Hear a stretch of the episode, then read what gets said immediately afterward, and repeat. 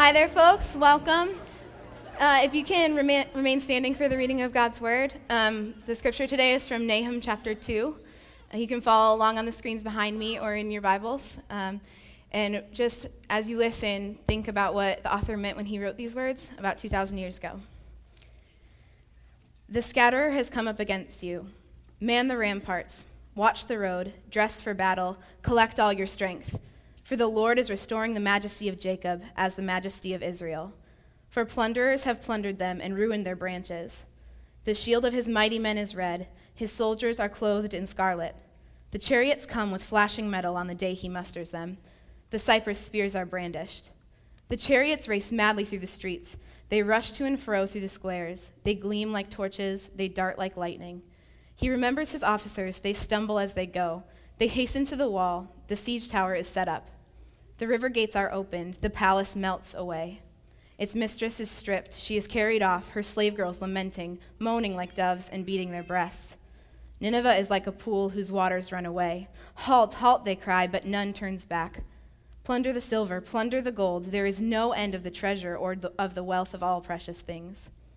Desolate, desolation and ruin, hearts melt and knees tremble, anguish is in all loins, all faces grow pale. Where is the lion's den, the feeding place of the young lions? Where is the lion and the li- where the lion and the lioness went, where his cubs were, with none to disturb? The lion tore enough for his cubs and strangled prey for his lionesses. He filled his caves with prey and his dens with torn flesh. Behold, I am against you, declares the Lord of hosts, and I will burn your chariots in smoke, and the sword shall devour your young lions. I will cut off your prey from the earth, and the voice of your messengers shall no longer be heard. This is the word of the Lord. Uh, my name's Nick. Um, if it's your first time here, I'm glad you came. As you can tell from our passage, it's going to be an intense day. Uh, it's always good when it's the first time at a church and you, the, the pastor's preaching on God's wrath and condemnation and destruction and all that stuff, but I'm sure you're going to love it, right? Because uh, it's, it's totally about you. And, uh, and so we're going to get into this. um, you know, it's interesting coming to the book of Nahum it's like you think you have God figured out in a lot of, a lot of ways. You think you start understanding God's grace and you start understanding so much about God, and then you come to a book like this and you're like, you're just, you're pulled back to say, wow, God is in this. God is totally in this. God is the author of this. God is bringing this about. What is happening here? Um, I mean, this is one of um, the most difficult books in the scripture but it is not opposed to most or all, almost any of Scripture. Uh, Nahum, it's like a sequel to Jonah. It's part two of the story of Nineveh. We saw Nineveh in, in the book of Jonah, where Nineveh went through this huge conversion, the entire city, from the king to the cows, even. Uh, we see the cows fasting, the, the king making the cows fast, everything. And then you see 200 years later, the city is back to its old self. They're back to their own ways, and God is not happy at all. Uh, so there's really uh, two, two people who are reading this book right now. And I'm going to get into a little bit more of them, but the two people are Israel, God's people, uh, Israel, God's people, and then uh, Nineveh. They were um, back to their own ways. And as you can see, there is a lot of wrath and destruction that's coming out in chapter 2. This is sort of the pinnacle in, God, uh, in this prophecy given to these people in Nineveh, where it's described, the, the descriptions coming out of how they are going to actually be destroyed, how they're getting destroyed. And there's a lot, there's a lot going on here. You know, um, talking about the wrath obviously is not popular for pastors to do. It doesn't win them any uh, accolades or anything like that. But I remember when I first became a Christian in high school, I, I struggled for several years to really um, walk with God, to really get what Christianity is. Went to college and uh, uh, was, a, was a religion major and got handed a book, um, which was a sermon called Sinners at the Hands of an Angry God. It was by an old Puritan pastor named Jonathan Edwards.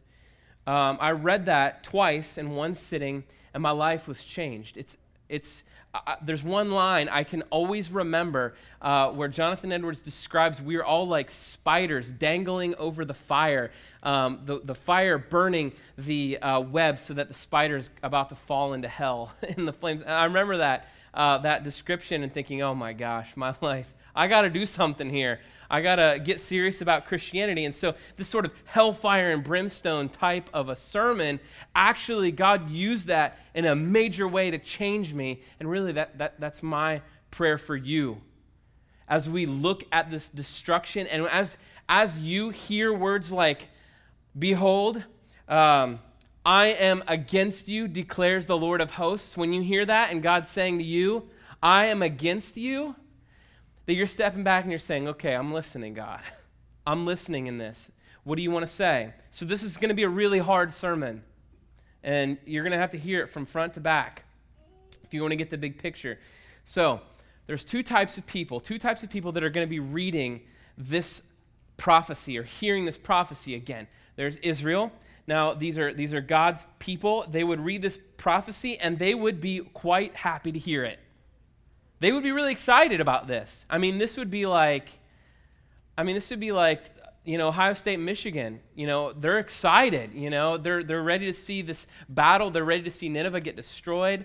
Um, they're ready for all of this. And Jonah, especially, I mean, he's not alive, but I mean, if you can imagine him 200 plus years old in his old wheelchair at the top of the mountain still, just in his little booth waiting still waiting for God to destroy Nineveh. It's like he was so anxious to see Nineveh get destroyed because all of Israel was waiting for Nineveh to get destroyed.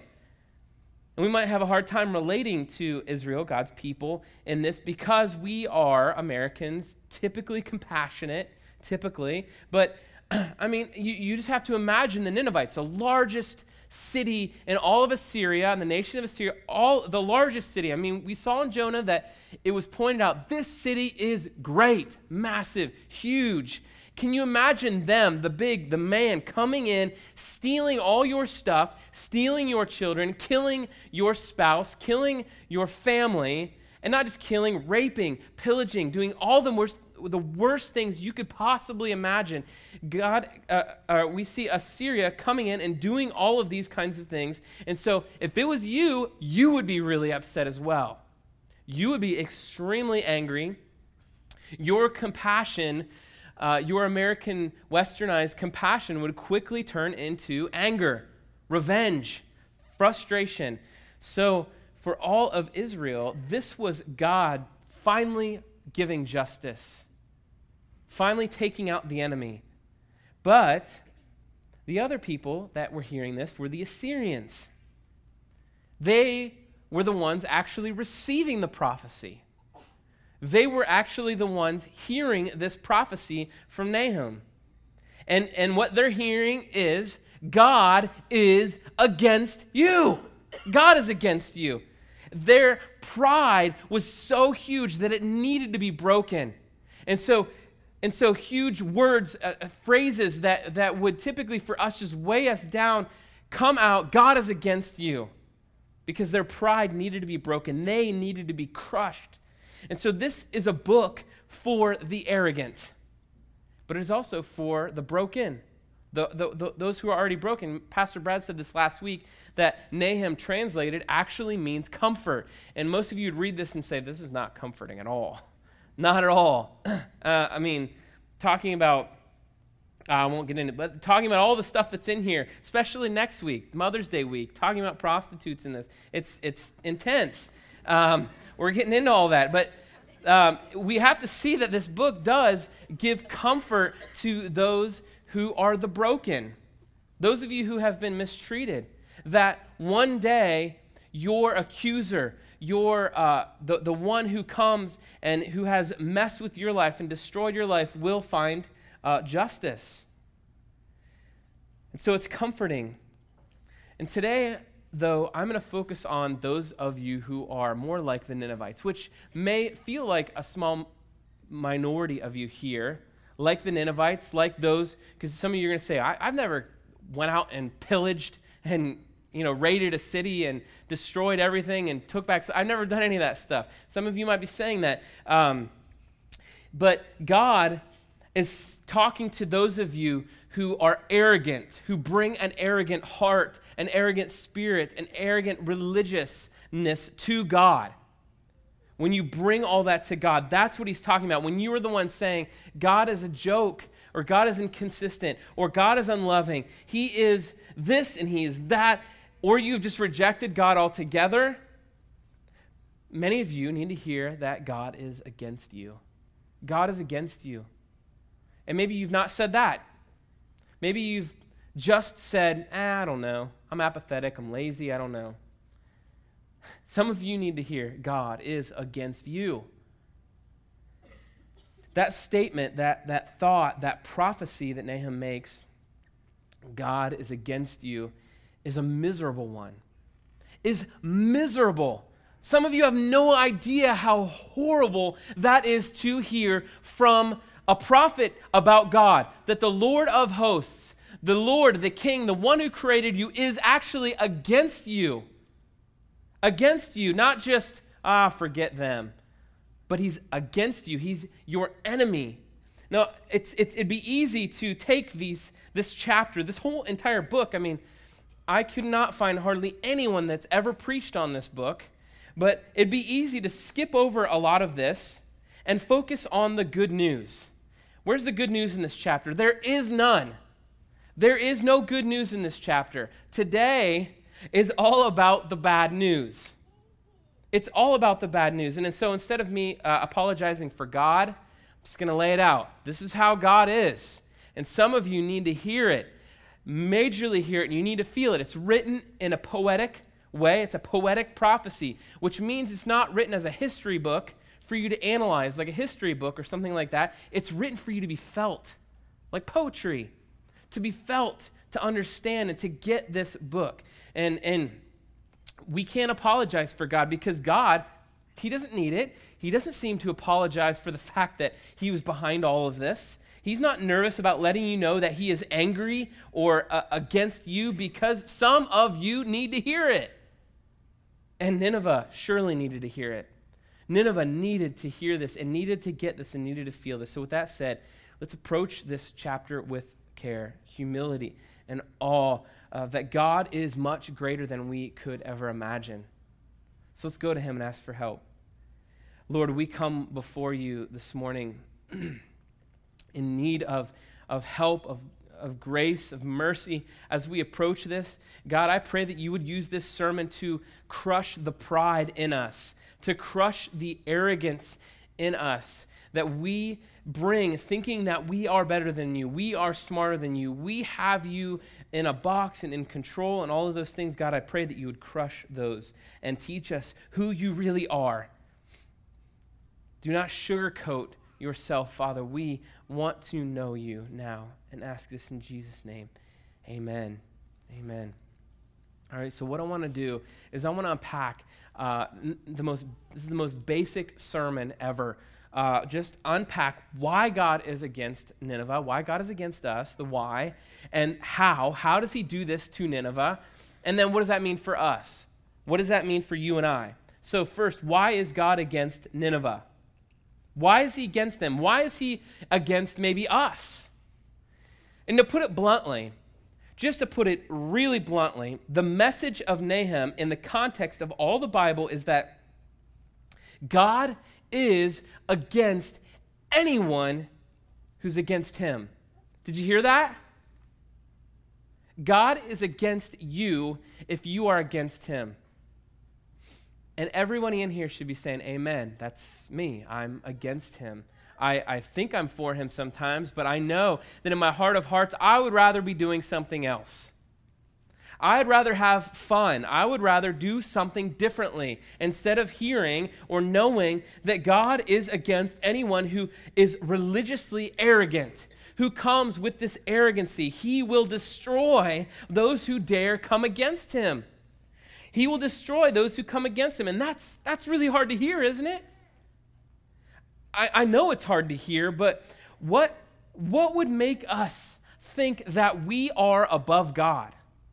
That we know God uh, perfectly, So he comes against Nineveh for bringing this, for being the greatest city, saying and thinking, We got it all taken care of, God. We got this. Our city is massive. We have, uh, have a great system going on here. We go to other cities, we steal all their stuff and take all their people, and we make them our slaves, and we kill them, and we rape them. We, do we got our thing going on. We don't need you, God. And God is saying, No, I'm against this, and I'm against you. I'm against you. And some of you have heard so much your whole life, you know, hate the sin, love the sinner. And God doesn't seem to carry that. He's like, no, I don't, he's not saying, behold, I'm against what you're doing. He says, I am against you because it's not about what you do, it's about who you are. It's about what is going on. It's not about the sin, the specific sin that, that Nineveh's carrying. He's not like, I'm against you because you did this and that. He's saying, I'm against you because of the very, at the very core, the very fabric of who you are is against me. Therefore, I'm against you. And you know, he's not partial to nationalities either. This is not a nationalistic thing. Like, God is for America, and he's going to destroy everyone else because this is God's country. It's not like that. And the, uh, the, the, uh, the uh, Israel's not saying that. Nobody's saying that. God loves his people and he hates he hates those people. He's not like that. He's saying um, that because um, he's trying to expand or, or, open our hearts to understand that God is much bigger. And we see that in many different ways. He's so hard to figure out when he causes Nineveh to repent, this pagan city that was doing all these hor- horrible things. He causes them to repent, and they become God's people. And then we see um, in many other places in Amos, where all of these various cities like Damascus and Ty- Tyre are all destroyed. God's, those are God's people. He destroys Jerusalem. How many of you have ever actually been to Nineveh? No, because Nineveh does not exist anymore because it was destroyed right here. God does not show partiality to his supposed people and his not people. He is for those who are for him, and he's against those who are against him. And that's the point. We, we, we um, see in many other places where God shows his grace to those who aren't uh, part of his tribe, and he shows destruction to those who are part of his tribe. And that uh, that means for us, that really means that we can't lean in, depend on mom and dad's religion, grandma and grandpa's religion, uh, or our kids' religion or faith, or any of those kinds of things. We cannot depend on those, but God is making it clear that this book is written to show us that God will win, even against the greatest city of people in the world. He will win, and He wants us on His side. We must be on His side. Nineveh was a powerful, great, a powerfully great city, huge uh, in numbers for that time. It was the most powerful city in the world, the biggest.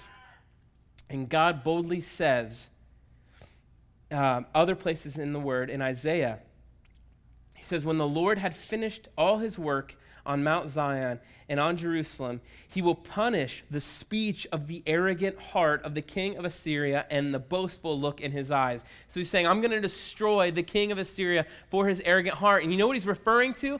In 2 Kings, the, the, the, the king of Nineveh, the, the ruler of Nineveh, of Assyria, stands up and tells everybody, tells everybody not to listen to the prophets who come around and say, God is against you.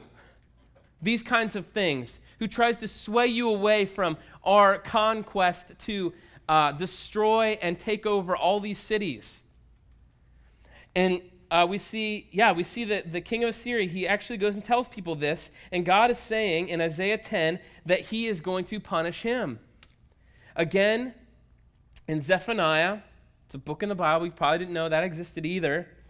God will stretch out his hand against the north and destroy Assyria. He will make Nineveh a desolation, parched like the wilderness. And again, he says, the pride of Assyria will be brought down. You see, the point of all of this being said is it is the pride of us that brings us down.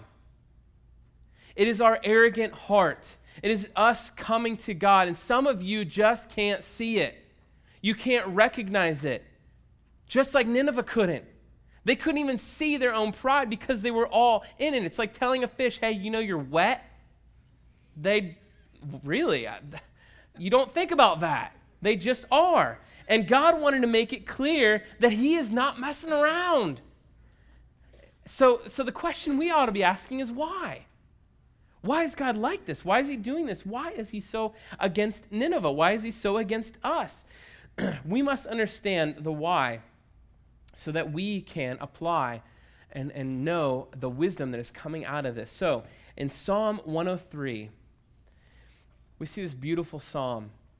Um, we see God says, uh, or we see that God is merciful and gracious, slow to anger. Some translations say compassionate and gracious, slow to anger, right there in the beginning.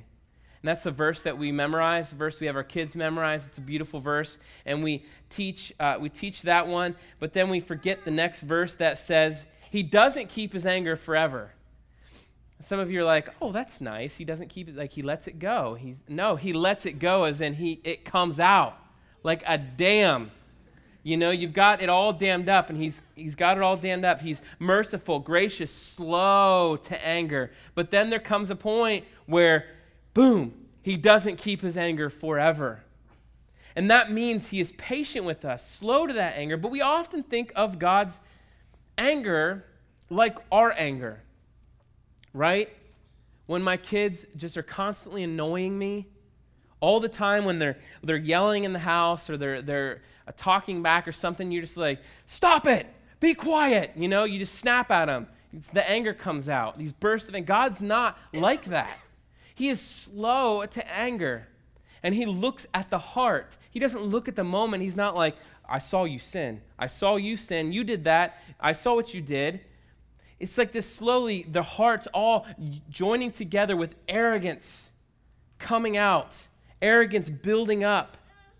And what we see is God making justice, justice the order of the day for them instead of mercy.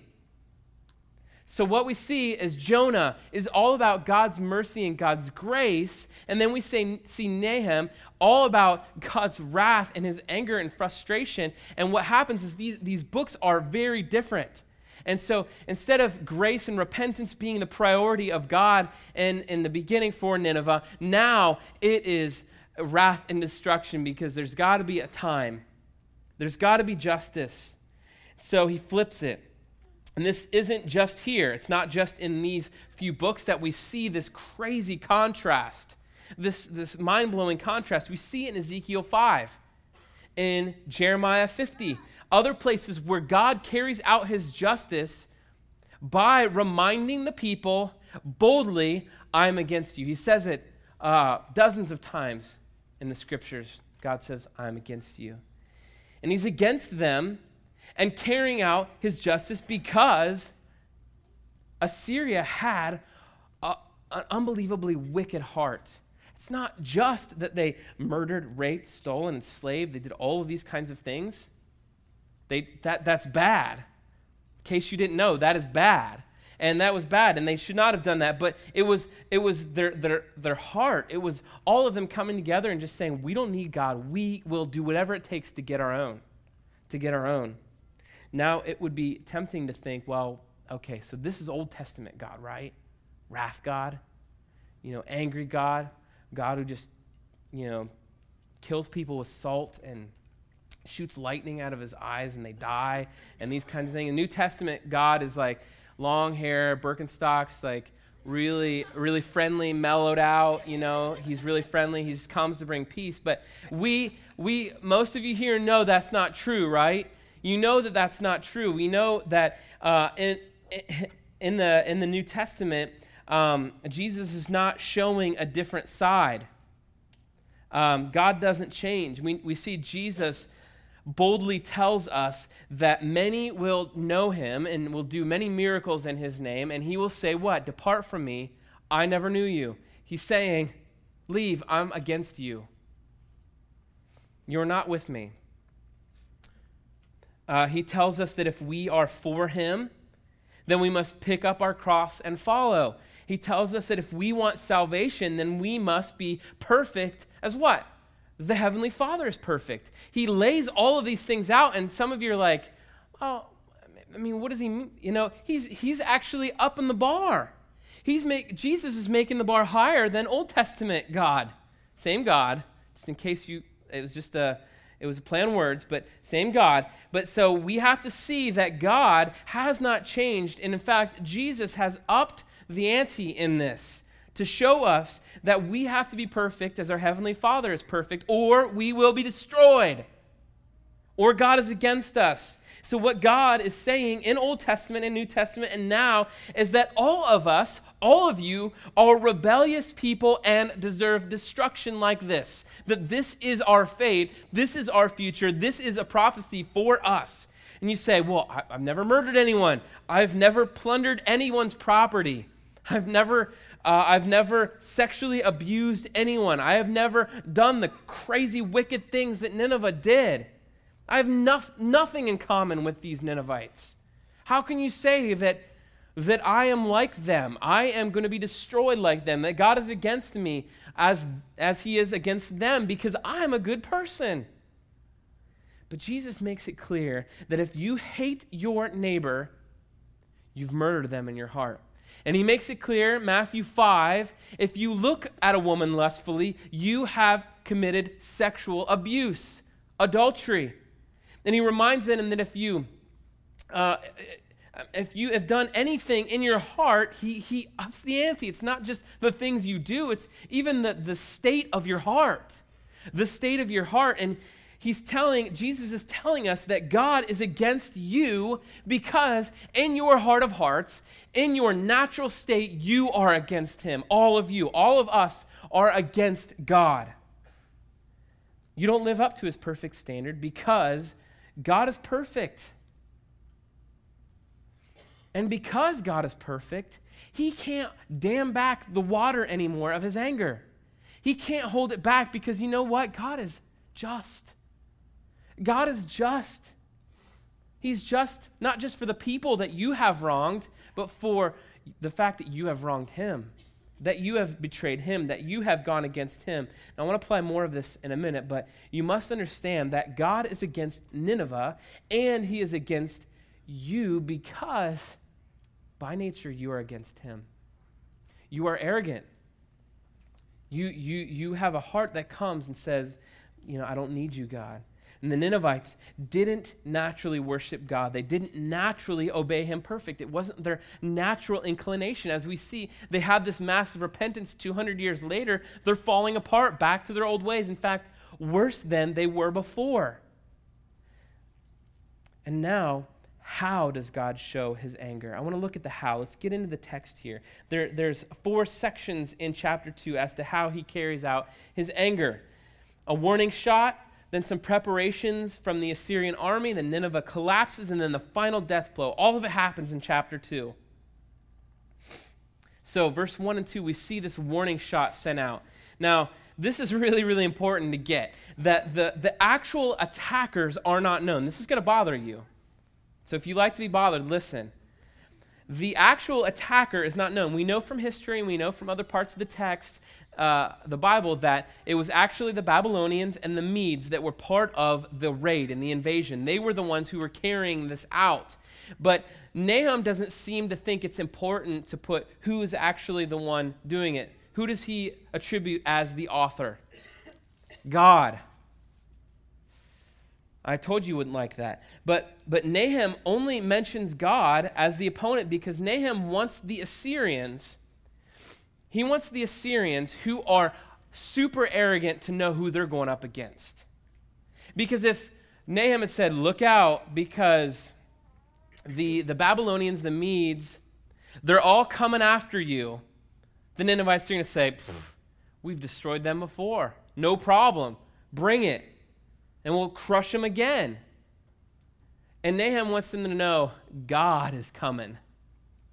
God is coming with them. It doesn't matter who is at play here. God is coming after them. They still sort of had this arrogant heart. They still were arrogant about this, but this is the warning shot. God's coming. God is coming, and he's going to destroy you. Second thing is we see this preparation going on.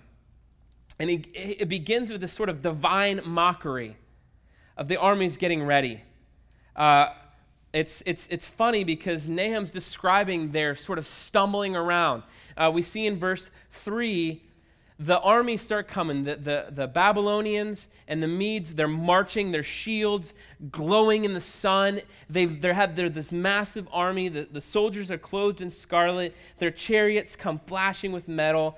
And they got their cypress spears. And, and then what happens, verse 4, is we go back to the Ninevites where they're like, uh oh, they're coming. So they are racing around the streets. They're trying to get ready. They, they were sort of surprised. They were jumped. And the chariots are madly going through the streets. They're rushing to and fro uh, through the square. Um, the officers are falling all over each other. They're stumbling as they go, as they get ready, get the wall ready, and they siege the tower to, to get set up and get ready to go. And so they, we see this preparation to fight. And then in, in verses 6 through 10, this is when Nineveh collapses. These verses describe the collapse of Nineveh. We see uh, the prophecy that during the destruction, people uh, were, were shouting to plunder the city and its supplies of wealth, which is, which is good to know because the Ninevites were all about the money. They wanted to plunder. They went and they plundered. And so we see that this is being turned back on them as excuse me, somebody is yelling, plunder the silver, plunder the golds. There's no end of the treasure or the wealth of all precious things. They're saying, go get it all. There's no end. Bring everything. Go grab it. And it's worth noting that when Jonah came to Nineveh, 200 years before, the author made it clear that repentance came upon even the, the, the kings to the cattle. Remember the, they, they, they told the cattle that they had to fast with them. It was this weird thing where the cattle were sort of repenting, but showing that this verse, uh, this repentance was deep in their hearts. This is, what, that was what was being shown. But there is this play on words in verse 7 where it says its mistress is stripped, she is carried off, her slave girls lamenting, moaning like doves, and beating their breasts. See, the word Jonah is actually translated dove. And I've never heard a, a dove moan. Maybe you have. If you lived in New York, maybe you've heard it. But at least the Columbus doves do not moan. The pigeons or whatever. They don't moan. Um, and so we see that Jonah literally means doves, meaning the slaves were remembering. They were going back and remembering the repentance that Nineveh had. And they were repenting.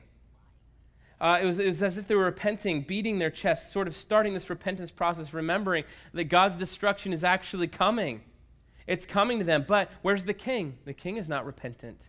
Where's the people? They're not repentant. Nobody's repentant. so Nineveh collapses. And then in verses 11 through 13, we see this final death blow desolation and ruin has come upon the city of Nineveh um, and destroys the greatest city, the greatest power of all uh, of the Assyrian Empire. And there's a ton here that the Ninevites uh, could understand when, when, when Nahum talks about the lions and the lionesses and talking about the lion's den. See, there was the lion was their national symbol. They saw themselves as lions. They would they actually called their city the lion's den where they would go out as lions and they would destroy and bring back uh, loot and slaves and all kinds of trophies to the lion's den to share with their lionesses and their cubs, uh, not cubs, but their little kid lions. Uh, and uh, yeah, cubs. And um, I got this. And, and we see that we see that these lions, uh, for them, they, they, they took pride in the fact that they were these tough, rough, massive lions and that they could not be destroyed. But now in verse 13, we see uh, that there's no more chariots, there's no more lions. The lions destroyed. No more victims, no more Ninevite messengers going out and telling people to not listen to the prophecies, not doing anything. The Lord has devoured the lions and shut their mouths so justice is served. And this is important because he's making it clear that their toughest, their, their greatest symbol, the lion, eaten by God, destroyed by God, crushed by God. Okay? Just destroyed. Now, we understand why God is against the Assyrians, but how how he shows his anger and how he shows his anger to them. But the big question is what does this mean for us? What does all of this mean for us? All of us who are sitting back and saying, Yeah, that's not me. That is not me. I'm not there. I am very patient. I am very gracious. I am very. Just going to let that happen.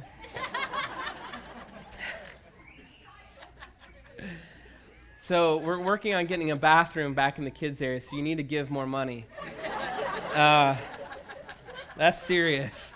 All right. So the question for us is, uh, what is that? What is all of this? What does all of this mean for us? How do we how do we digest this intense passage, especially when there's cute little girls running to the bathroom? Like, how do you digest all this? Well, let me change the tone here. That God is really sending the warning shot to many of you. He is out out shooting the gun and saying, "Listen, some of you need to very closely tune in, listen to me." Just as uh, to quote Johnny Cash, sooner or later God's going to what? Cut you down. And you're not messing with Johnny Cash. Sooner or later, God will cut you down. And my prayer is that some of you who are arrogant towards the church, his bride, and towards him, would heed this warning. Because I know a lot of you, I hear a lot of you who come against God with your arrogant self, thinking that you know what God is and who He is exactly and you aren't willing to listen to Him and be humble before Him.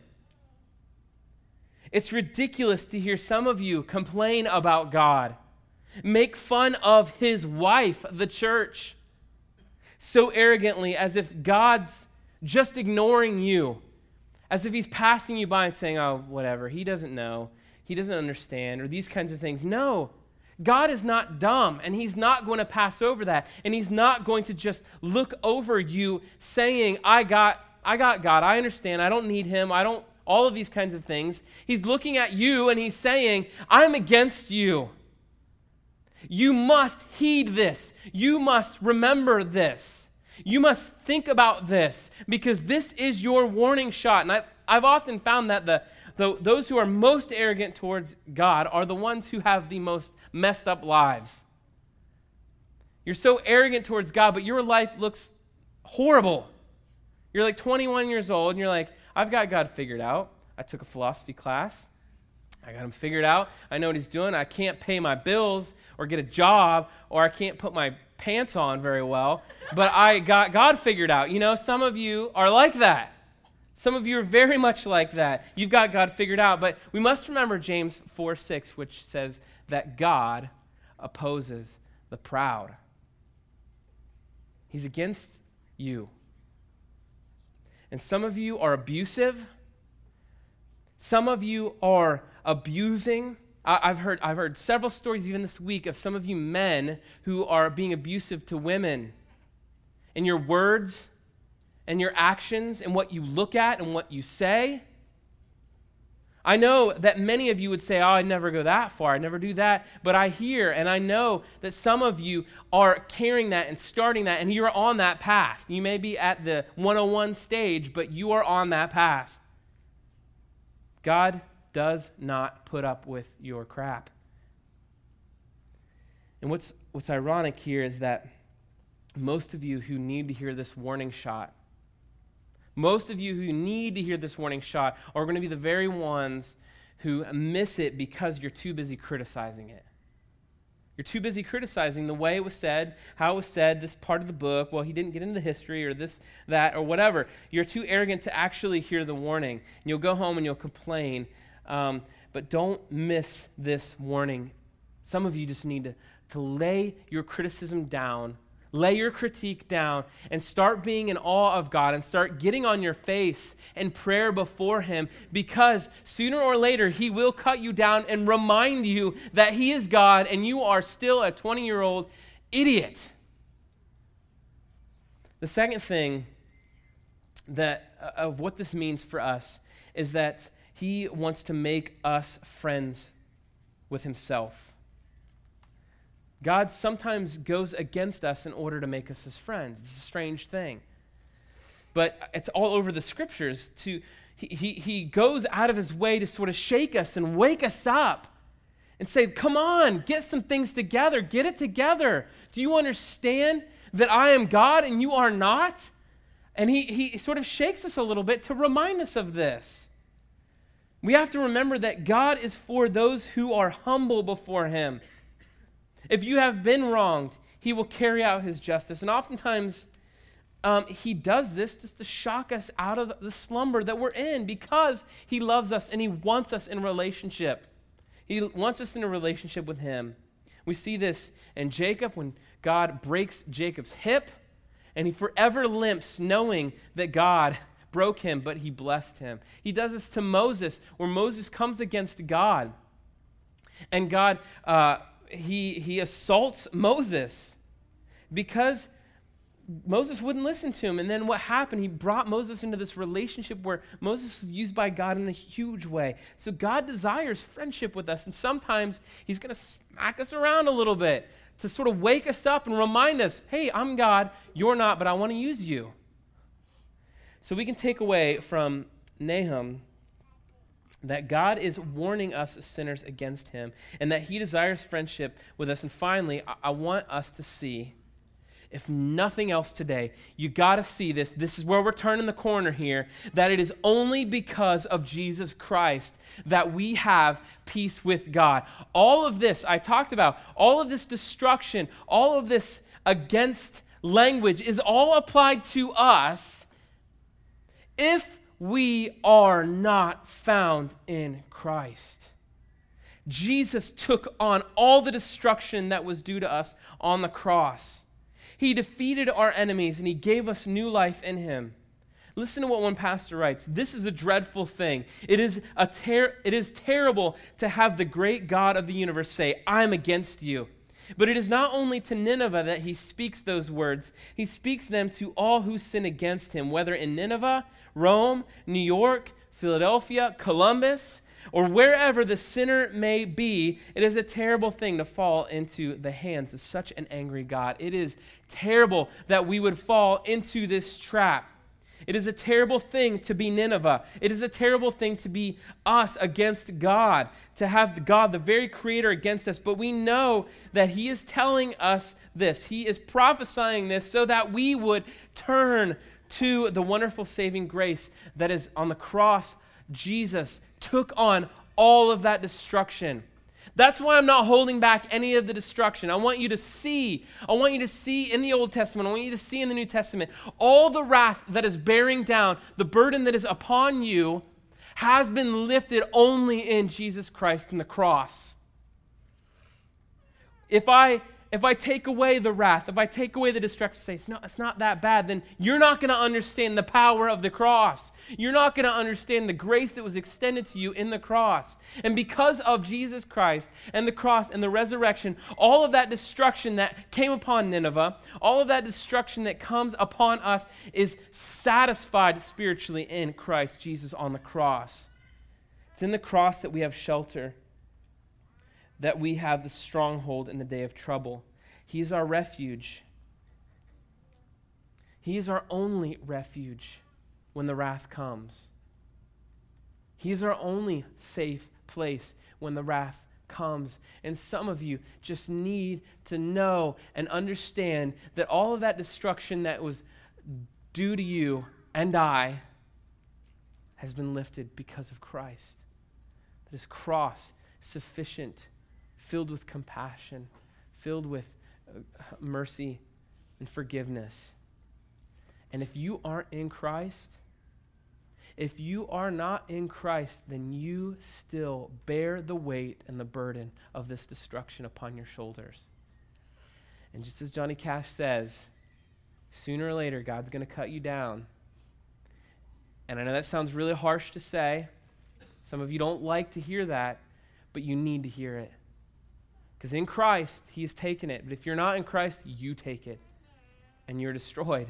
Because God is much bigger, much more powerful than you. Let's pray. Father, we come before you knowing that you on the cross took the destruction that was due to us. All that was given to Nineveh is taken upon your shoulders. God, and we know that our hearts are arrogant and we confess that we need you and we need your grace and we need your mercy in the cross. So please help us. We pray. Please help us. We pray. God, send your spirit to change and transform us, to encourage us and love us. In your mercy and your grace, would you give us new life? In Jesus' name, amen.